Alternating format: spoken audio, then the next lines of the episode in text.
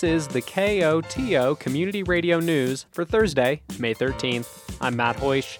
In today's headlines, Dr. Mahoney thrilled for Pfizer, Telluride purchases lot for workforce housing, advice for graduates, and a mountain weather forecast.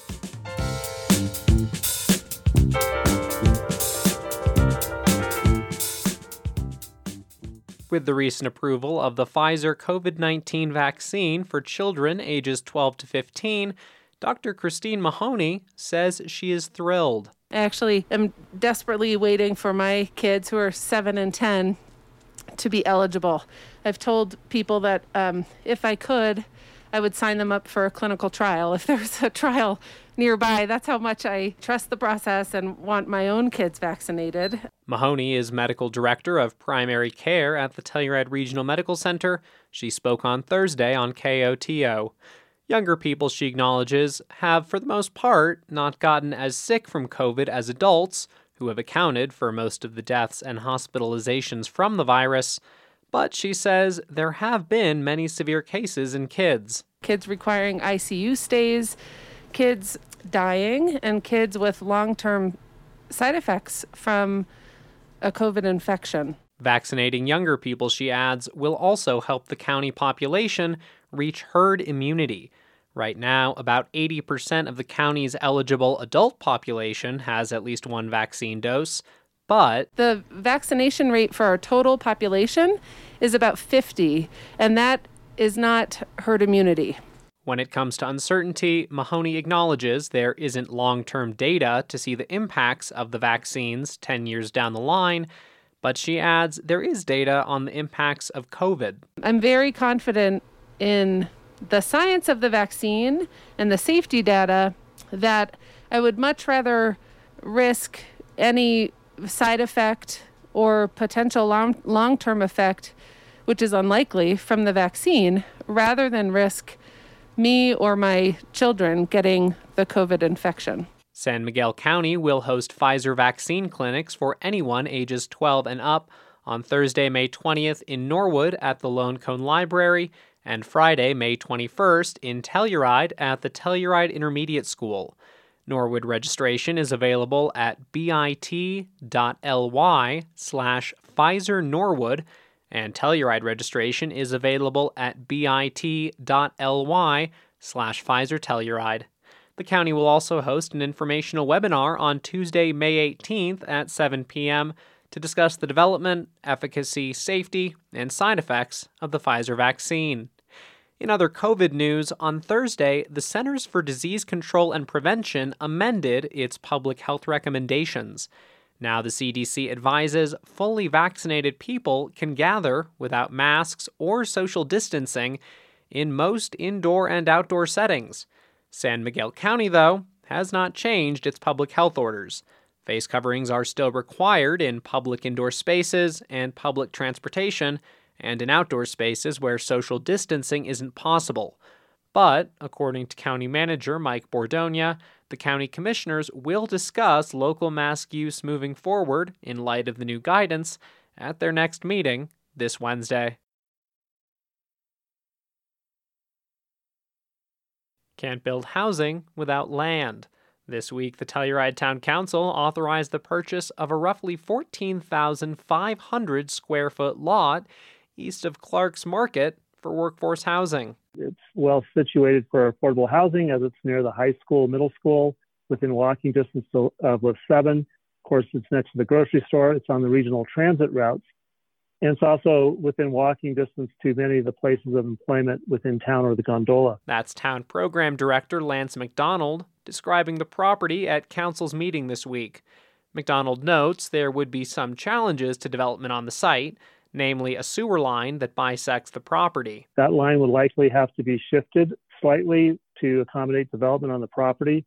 There's a water line that traverses the property from east to west, but we believe that to be dead and no longer uh, flowing with water. It was a secondary service line apparently to the Clark's building. That, if the line is in use, we can certainly relocate that without another property owner's consent and uh, that should not pose a substantial or significant issue for the project. Council is enthusiastic about the purchase. which they previously discussed in executive session. Here's Councilmember Adrienne Christy. We've expressed goals of land banking and acquiring property over time as a way of pursuing our affordable housing goals, and this is one of those activities. And um, hopefully, the community is going to be very excited to hear about this purchase. Mayor DeLanie Young also stresses the importance of the town's land banking goals. For better or worse, there's very little land left in the town of Telluride. Council authorized the property purchase, which came out to roughly $3.7 million in a 4 to 0 vote. Mayor Pro Tem Todd Brown and Councilmember Lars Carlson recused themselves due to conflicts of interest, and Councilmember Tom Watkinson was not at the meeting.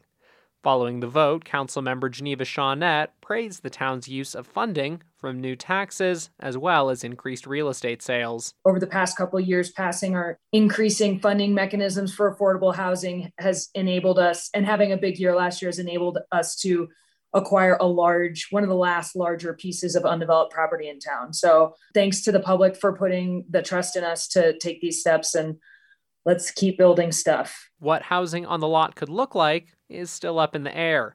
McDonald estimates it could fit 20 to 30 units. Maybe lower, maybe even higher, um, depending on the unit size and the mix. And that's if it were um, standard condominium type units, multifamily units there hasn't been any, any decision or direction or discussion about what type of housing would occur here. A development timeline is also undecided. Earlier this year, Council authorized the cost estimation and design processes for three other workforce housing sites. McDonald explains it's up to Town Council and the town's Housing Authority subcommittee to decide which projects proceed in what order. Graduation season is upon us.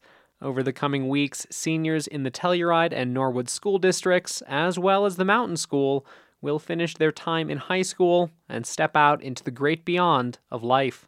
KOTO News hit the streets to ask passersby what they wish they had known when graduating high school and what advice they would give to the class of 2021.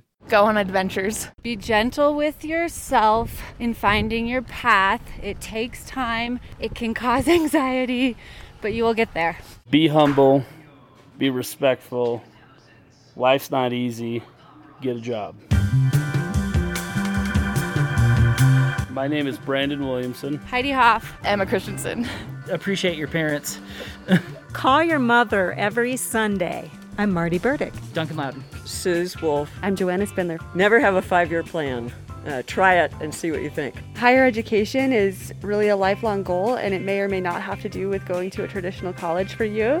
It could have to do with going into the trades or receiving other kinds of tr- uh, training and travel, or there are so many ways to go, and I just hope that you make lifelong learning a goal. Hi, this is Heidi Sarazin, and my advice for graduating seniors is be patient with your journey in life. You never know where you're going to end up, so say yes to opportunities and keep the door open for new adventures and new experiences. My name's Jonathan Cooper. Hey, I'm Stuart Maddox. Meet new people and hang out with folks that maybe you wouldn't have otherwise, because I promise you they're very interesting. Don't take yourself too seriously. Whatever it is you're going through, whether it's good or it's bad, it's transitory. And so hang in there. And the, the, the glory is if you have more good than bad when you finish, you win. Develop a skill set. Look into taxes and look into your finances. They don't teach you any of that in school.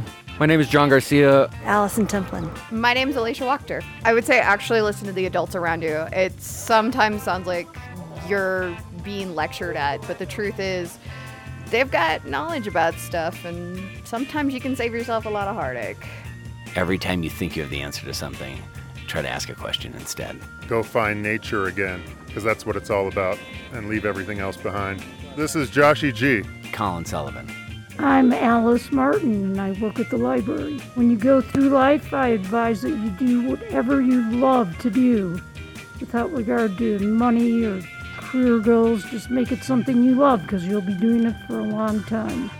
Things are going to get better. It doesn't get any easier. Don't sweat the small stuff. Oh, it's uh, Ben with KOTO, Ben Kerr. Michelle St. Ange, Kenworthy. Jackie Kennefic. I'm Jill McCord. Sasha Sullivan. My advice is fake it till you make it. You can mess up as much as you need to in your 20s because people will always forgive you because you're in your 20s. If you're doing it in your 30s, they're not going to forgive you.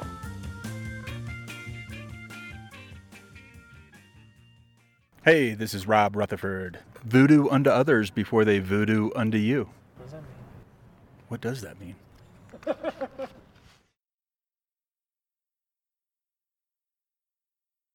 If you're like me, you've got a lot of used batteries lying around the house, waiting for appropriate disposal. Well, the time has come. Later this month, Eco Action Partners and San Miguel County will host electronics recycling events. Tech filled folks can dump computers and laptops, computer monitors, small household electronics that plug in or use batteries, all household batteries, and vehicle batteries for free. Televisions will also be accepted with a $25 fee. The events will not accept household chemicals, paint, fuel cans, or propane bottles, light bulbs or any mercury containing device, or refrigerator appliances with Freon. Electronics recycling will take place in Telluride on Friday, May 21st and Saturday, May 22nd, in Mountain Village on Friday the 21st, and in Norwood on Saturday the 22nd. Household waste disposal will also be available in Telluride on May 21st and 22nd, and in Norwood on May 22nd, and household hazardous waste disposal will be available in Telluride on May 22nd. All Telluride cleanup events will take place at Carhenge, Mountain Village events in the Market Plaza parking lot, and Norwood events at the San Miguel County Fairgrounds. Nonprofits looking for guidance after a year of uncertainty and change can tune into three virtual workshops hosted by the Telluride Foundation over the next three months. The first, on May 27th, will look at navigating federal and state funding opportunities. The next workshop on June 8th will look at how to build organizational resilience to be better prepared for future challenges. Finally, a webinar on July 13th will explore donor relations and how to acknowledge donors and incorporate gratitude into fundraising programs. Registration is required for all of the nonprofit virtual workshops. This week, the Telluride Foundation also announced they have officially begun a search for their next CEO. After 20 years leading the nonprofit, Paul Major announced earlier this year he would be stepping down as CEO after a replacement is brought on. The foundation's board partnered with the executive search advisory firm Koya Partners to speak with community members and stakeholders and draw up a candidate profile. Annual base compensation, according to the profile, begins at $200,000. Koya will now promote the position and work with the board search committee to interview candidates. Governor Jared Polis signed more than a dozen bills into law this week, including one allowing residents to have their bodies turned into garden soil after they die. Colorado is the second state to allow the composting of human remains. Republican Representative Matt Soper of Delta says it had support across the political spectrum. I certainly have very conservative constituents who tell me that they love the idea of being tied to the land that they were born on and they have worked with their hands, whether it's through farming or ranching. I have more liberal constituents who say to me, Matt, I love this because it's a green way uh, to leave this world as well. Governor Polis also signed a bill requiring all businesses to accept cash. Supporters say new cashless policies adopted during the pandemic have hurt some residents, including younger ones who do not have bank accounts and those experiencing homelessness. Snowpack plays a big role in the West's water supply, but some researchers say that groundwater is equally important, particularly in the Colorado River watershed. From KJZZ in Phoenix, Ron Dungan reports that researchers are examining the walls of the Grand Canyon to understand how groundwater responds to climate change. Ben Tobin has questions. He's a geologist at the University of Kentucky who started learning about caves as a young man, following the footsteps of his mother, also a geologist. For a time, his work brought him out west to Grand Canyon National Park. Caves are a really special place in many ways. Tobin specializes in what's known as karst hydrology. These are underground systems made up of soluble rocks such as limestone. He says caves are like another world, with blind animals, fossils, and archaeological finds. If you take a moment, you may find small arachnids called pseudoscorpions. I mean, everyone thinks of stalactites and stalagmites, but then we also have these huge, like gypsum curls that can be multiple feet long that are often they look like toothpaste being squeezed out of a toothpaste tube. And caves transport water. Underground rivers that start as rainwater and make their way through the Grand Canyon's geology. Tobin wanted to know how the water travels from top to bottom. So, in a series of studies that he started several years ago, his team of researchers placed fluorescent dye in sinkholes on the Kaibab Plateau and then hiked down into the canyon to see where the dye came out. It was hiking the equivalent of from sea level to the top of Mount Everest and back down over the course of 200 miles. At first, they thought the water would more or less go straight down. I joke about this a lot. Water is lazy. It just wants to go downhill, and so it just finds the easiest way down it can. It flowed downhill, but also horizontally. Some of it showed up about 20 miles away, and it showed up in different springs than the researchers predicted. What was really confusing to me was that it it never just flowed to one place. It always flowed to multiple places. Water may be lazy, but it's not simple. Understanding the springs is important, he says, because about a quarter of the world's population relies on water that comes from karst systems. We're trying to understand how water gets down to this kind of big regional aquifer. The research also has important implications for the future of the canyon and surrounding communities. Most people think the reason to go to the Grand Canyon is for the big ditch or to float a river trip. But the real beauty and magic of the canyon are the spring fed side canyons. That's Abe Springer, a geologist at Northern Arizona University who has spent much of his career studying those side canyons and the water that flows in them, such as Kanab Creek. Springer says that water is important to plants and wildlife in the canyon. In the Grand Canyon National Park, there's estimated to be over 750 springs. But there's another reason to understand how the springs work. They make up a significant portion of the Colorado River's flow. Springer says that river managers tend to look at annual snowpack and the level of Lake Mead when they assess the regional water supply. He says it's more complicated than that. Most people's perception is that all the flow of the Colorado River comes from a melting glacier in Colorado, and that's completely false. The majority of the contribution of the flow of the Colorado River comes from groundwater. A lot of that groundwater comes from the upper basin states.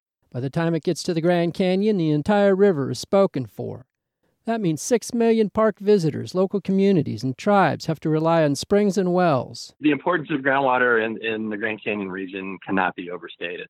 Fred Tillman is with the U.S. Geological Survey. There's almost no area where groundwater is more critical than in that Grand Canyon area, even though the Colorado River is right there. They, just, they don't have access or rights to it. In recent years, resorts, uranium mines, and other developments have been proposed in the Grand Canyon region. Critics say there's not enough water and that new demands could upset its unique network of springs. And with climate change, there may be even less in the future. I'm Ron Dungan in Phoenix. The National Weather Service forecast for the western San Juans calls for partly cloudy skies tonight with a low around 40. Friday, mostly sunny with a high near 60, and Friday night mostly clear with a low around 40. Saturday, a slight chance of rain in the afternoon with a high in the mid 60s, and Saturday night partly cloudy with a low in the mid 30s. This has been the news for Thursday, May 13th. Thanks for listening. If you have a story idea or a news tip, call the news team at 728 3206.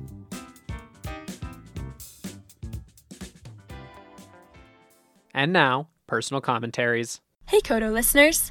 Do you work with youth or spend time with young people? This Mental Health Awareness Month, do you want to learn how to help them overcome mental health and substance use challenges? Join TCH Network on May 20th at the Wilkinson Public Library for Youth Mental Health First Aid Training. Topics covered in the training include anxiety, depression, and addictions. Participants will practice recognizing these conditions and offering support to young people who are experiencing them, and will walk away feeling more equipped to help youth be the best versions of themselves. Anyone over 18 can join this free training. And to sign up, visit tchnetwork.org forward slash events dash and dash classes.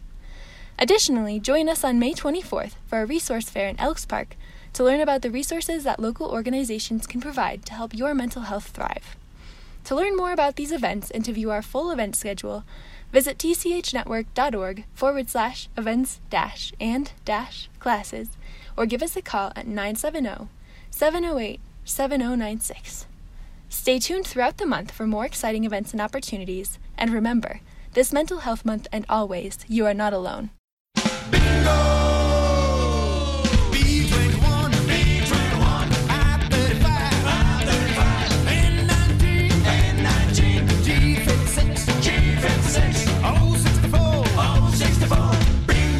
Have you heard the rumors? Could it possibly be? Is it Thanksgiving already? It's true, folks. The Telluride Elks Lodge is doing a never before, but hopefully again, spring bingo to kick off the festival season. May 22nd, we will open our doors to pods of four to play bingo and win prizes sponsored by local businesses. Pre register and prepay at www.tellurideturkeybingo.com. We'll have two seatings, one at 5:30 p.m. and one at 8 p.m. We only have 14 pods available per seating, so sign up now at tellurideturkeybingo.com. The cost of $30 per person includes a pack of 15 games each, but you can only get this deal at tellurideturkeybingo.com. We're looking forward to seeing you at the Telluride Elks Lodge on May 22nd for some epic bingo, but only if you sign up at tellurideturkeybingo.com because walk-ups won't be admitted. Opinions broadcast over KOTO are those of the speakers. You are also invited to express your views after the news or on Access each weekday at around 4 p.m. If you'd like to comment, please contact a staff person here at KOTO. We encourage you to speak out on important public issues.